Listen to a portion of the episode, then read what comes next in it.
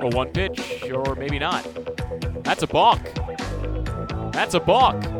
And both runners advance. And that means Edward Olivares scores. And the Storm Chasers tie the game at one in the bottom of the first inning on a balk by Charlie Barnes.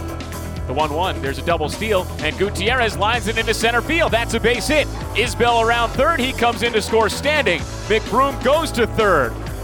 And the Storm Chasers take the lead.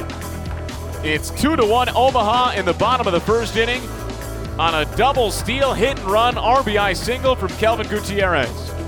The 1 2. Bounce to the left side. Kevin Merrill charges it, fields with the glove, throws across the diamond to first, not in time. And a run comes in to score as well. The pitch. Fisted towards shallow right field, and that bloops in front of Bubba Starling for a base hit. Maggi comes in to score, and it's 4 to 2 St. Paul in the top of the second inning. Payoff pitch. Fastball down the middle, called strike three. First strikeout for Carlos Hernandez today. His first AAA strikeout. 1 2 from Hernandez.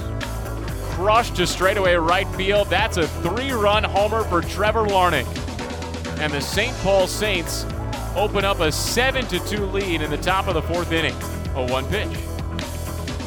Slice to right center field and deep. Isbel races back toward the track, looking up at the wall, and it's gone. On to the Berman right center field. The St. Paul Saints go back to back, and it's 8 to 2 St. Paul in the top of the fourth inning. Here's the pitch. In on the ground sharply through the right side, a base hit for Olivares. Merrill comes in to score standing, and the Storm Chasers inch a little bit closer. They still trail, but it's now 8 to 3 in the bottom of the fourth inning. And Edward Olivares is 3 for 3. Here's the 1 0 rush to straightaway left center field. You can forget about it.